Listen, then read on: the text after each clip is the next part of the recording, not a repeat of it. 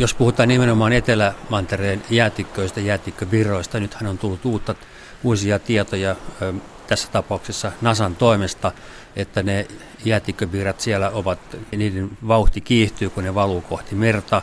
Ne ei ainoastaan sula, vaan ne jäätiköt purkautuvat näiden tiettyjen kanavien kautta meriin. Ja nyt näyttäisi siltä, että kun se on lähtenyt liikkeelle, niin, niin se on peruuttamatonta, että vaikka me saataisiin ilmasto, ilmastonmuutosta tässä hillittyä, niin, niin nämä ovat sellaisia asioita, että kun ne lähtee päälle, niin niitä ei sitten enää voida pysäyttää. Ja nyt näitä havaintoja tulee Etelämantereen reunalta, sehän on laaja iso manner, niin myöskin sieltä itäiseltä Etelämantereen reunalta, jota on pidetty tähän mennessä hyvin stabiilina, kylmänä paikkana, jossa ei juuri mitään tapahtu, niin sielläkin nyt sitten on alkanut tämä jään purkautuminen meriin.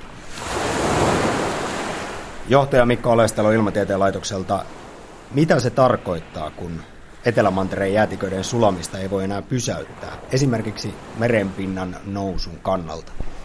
No se on tässä juuri se dramaattinen asia. Jäätiköt ja meret reagoivat ilmastonmuutokseen kaikkein hitaimmin, mutta sitten kun ne lähtevät liikkeelle, niitä sitten vastaavasti ei voida enää vuosisatoihin, vuosisatoihin pysäyttää vaikka ilmastonmuutoksen lämpeneminen lämpötila mielessä tasaantuisi, niin me olemme silti nousseet jo sellaiselle lämpötilatasolle, että tämä sulaminen on lähtenyt käyntiin ja, ja niissä lämpötiloissa se sitten tulee jatkumaan ja, ja vastaavasti nostaa, nostaa merenpintaa vuosikymmeniä, vuosisatoja. No Mikko Olestalo, ilmaston lämpenemistä, ilmastonmuutosta on kyseenalaistettu esimerkiksi sillä, että vaikka ilmakehän hiilidioksidin määrä on ollut jatkuvasti kasvussa, niin lämpenemistä ei ole kuitenkaan enää vähän aikaa tapahtunut. Selittyykö tämä sillä, että se lämpö on juuri pakkautunut meriin, mikä sitten ilmenee esimerkiksi tässä Etelämantereen jäätiköiden sulamisessa. Joo, juuri näin. Ilmastonmuutosindikaattoreita itse asiassa on hyvin monta muutakin. Ihmiskunnat tietysti tärkein on tämä maanpinnan läheinen ilmakerros, jossa me elämme, jota me hengitämme, mutta sen lisäksi valtamerten lämpösisältö ja, ja läm, lämpötilat nousevat. Me tiedetään pohjoisen jäämeren jäätiköt, ne sulavat, vuoristojäätiköt sulavat, nämä kaikki yhdessä niin kun osoittaa sen, että tämä meidän, tämä meidän planeetta, ilmastojärjestelmä – se lämpenee koko aika. Nyt tämä, meidän ilmakehä on, se on sillä tavalla herkkää, että siihen vaikuttaa tietysti näitä muitakin luonnollisia prosesseja, ja, ja, jotka vaikuttaa välillä lämpötilaa nostavasti ja välillä laskevasti. Ja sen takia tässä ilmakehässä me emme voi mitenkään havaita semmoista tasasta jatkuvaa nousua, vaan pitää ymmärtää se, että siinä on välillä loivempia ja jyrkempiä vaiheita.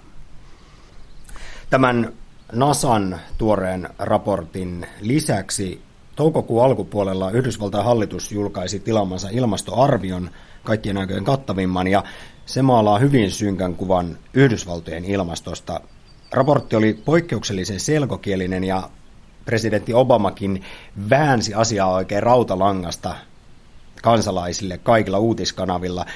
Mutta silti Mikko Alestalo tuli kuinka paljon todisteita tahansa ihmisen aiheuttamasta ilmastonmuutoksesta, niin osa ei siihen usko. Esimerkiksi Yhdysvalloissa ihan uutiskanavilla asiasta luodaan epäilyjä ja netissä tietysti sitten uutiskeskustelut ja foorumit täyttyvät asian kiistäjistä. Ja veikkaan, että tästä meidänkin haastattelusta ihan varmasti tulee samantien palautetta, jossa ilmastonmuutos ja ilmastonmuutostutkimus kyseenalaistetaan. Miksi tämä on sellainen asia, joka herättää näin paljon tunteita? No varmasti siksi, että se on oikeastaan maailmassa isoin asia tällä hetkellä pitkällä aikavälillä, joka uhkaa meidän hyvinvointia ja elintasoa, toimeentuloa. Ja, ja siihen liittyy sitten tämä energiatalous, fossiilisten polttoaineiden käyttäminen ja sitä kautta siihen liittyy sitten valtavat taloudelliset arvot. Ja on, on siis selvää, että on olemassa siis tahoja, joiden intresseihin ei kuulu se, että fossiilisia polttoaineita käytettäisiin vähemmän tai, tai edes osa niistä jätettäisiin koskaan käyttämättä. Tämä on tietysti siis niin kuin politiikkaa ja, ja lobbaamista. Mutta sitten jos katsotaan vaikka Eurooppaa tai Suomea, niin tällaista negatiivista suhtautumista ilmastonmuutokseen mun omien havaintojen mukaan esiintyy yllättäen niin kuin varttuneemmissa oppineissa kollegoissa, jotka kuitenkaan eivät ole meteorologia tai, tai ilmastotutkijoita. Heille on ollut jostain syystä hyvin vaikea hyväksyä se, että – jollain tieteenalalla nyt tehdään tämmöisiä merkittäviä havaintoja ja, ja vaikka he ovat tiedemiehinä fiksuja, he tietävät, tietävät millä menetelmillä tiedettä tehdään, niin sitten tällä vier, heille vieraalla tieteen alalla he yhtäkkiä unohtavat kaikki nämä tieteen periaatteet ja alkavat puhua, puhua omista mielipiteistään.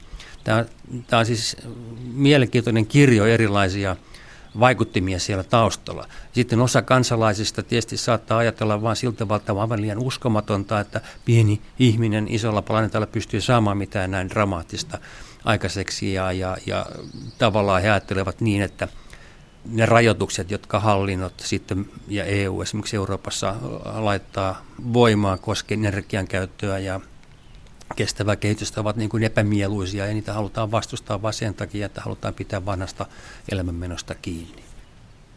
Sinällä aika ironista, että sitten nämä niin sanotut ilmastodenialistit käyttävät samoja argumentteja, kun he puhuvat alarmisteista, eli teistä, jotka heittomerkeissä uskovat ilmastonmuutokseen ihmisen aiheuttamaan, että no heille esimerkiksi IPCC on tällainen mätä ja poliittinen instituutio, eli että tässäkin olisi politiikkaa takana. Kyllä, ja tietenkin sitten kun asioista tulee vakavia, niin näyttää siltä, että kaikkia menetelmiä voidaan käyttää ja, ja asioita voidaan nimitellä ja luokitella ilman, että siinä kuitenkaan on sitten mitään totuutta takana.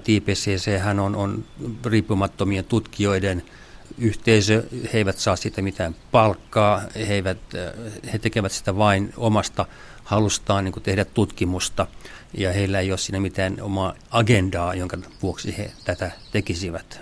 Tämä on, tämä on ihan selvä näin. Mikko Olestalo, mitä ajattelet, kun ihan Suomessakin yhden suurimmista puolueista puheenjohtaja sanoo televisiossa vaaliväittelyssä, että ihmisen aiheuttamasta ilmastonmuutoksesta ei ole tarpeeksi vakuuttavia todisteita? Joo, hyvä, hyvä kysymys. Tietenkin mikä siinä tulee mieleen on, on sitten se, että, että vaikka tätä tieteellistä tietoa ja, ja ilmastoviestintää on olemassa, on tehty jo pitkän aikaa, niin, niin siihen ei sitten jostakin syystä haluta suhtautua niin vakavasti kuin siihen pitäisi. En nyt lähde arvailemaan niitä vaikuttimia, mitkä siellä taustalla on, mutta kyllähän tietenkin modernissa yhteiskunnassa tieteellisten faktojen niin kuin olemassaolo pitäisi tunnustaa ja toimia niiden pohjalta. Johtaja Mikko Olestalo Ilmatieteen laitokselta. Suomalaisista 23 prosenttia ei pidä ilmastonmuutosta, sen etenemistä todellisena tai vakavana uhkana. Amerikkalaisista puolestaan 37 prosenttia ei usko ihmisen aiheuttamaan ilmastonmuutokseen. Uusia huolestuttavia tietoja ilmastonmuutoksesta tulee kuitenkin jatkuvasti ja tiedeyhteisö on asiasta hyvin yksimielinen. Uskotko sinä, että voi tulla mitään sellaista todistetta, joka vakuuttaisi nämä denialistit, vai onko tällainen oppositio aina olemassa? Varmaan joku pieni vähemmistö tulee aina olemaan olemassa. Tästä tulee tämmöinen inhimillinen niin, kuin piirre kuvaan mukaan, että sanotaan, että me uskotaan vasta kantapään kautta yleensäkin elämässä erilaisia asioita. Ja vaikka tämä ilmastonmuutos nyt tällä hetkellä tulee hyökkää meidän päälle geologisessa mielessä silmänräpäyksessä, niin taas yhden ihmisiän kannalta tämä kuitenkin tulee hitaasti, että meillä on kylmiä kesiä, kylmiä talvia tässä aina vuorotellen ja sitten niitä lämpimämpiä ja niiden lämpimämpien aikojen osuus kasvaa niin kuin suhteellisen hitaasti just yhden ihmisen iän kannalta ja, ja ja jos muutosta, hidasta muutosta on tässä mielessä, niin siihen niin kuin totutaan. Ei, ei huomata itse asiassa siis sitä, että sellaisia sotavuosia 41-2 kylmiä talvia meillä ei ole ollut enää 5-60 vuoteen ja viimeksi meillä oli superkylmä Suomessa 86-87. Sen jälkeenkään ei ole ollut todella kylmiä talvia, vaikka nyt taas nämä kylmimmät viimeaikaiset talvet tuntuvat meistä kylmiltä, mutta kun me katsotaan tieteen silmin asiaa, niin eivät ole enää edes mitään kylmiä kysymyksessä on tämän prosessin hitaus ja ihmiset ei niin kuin usko ennen kuin se todella osuu omaan nilkkaan.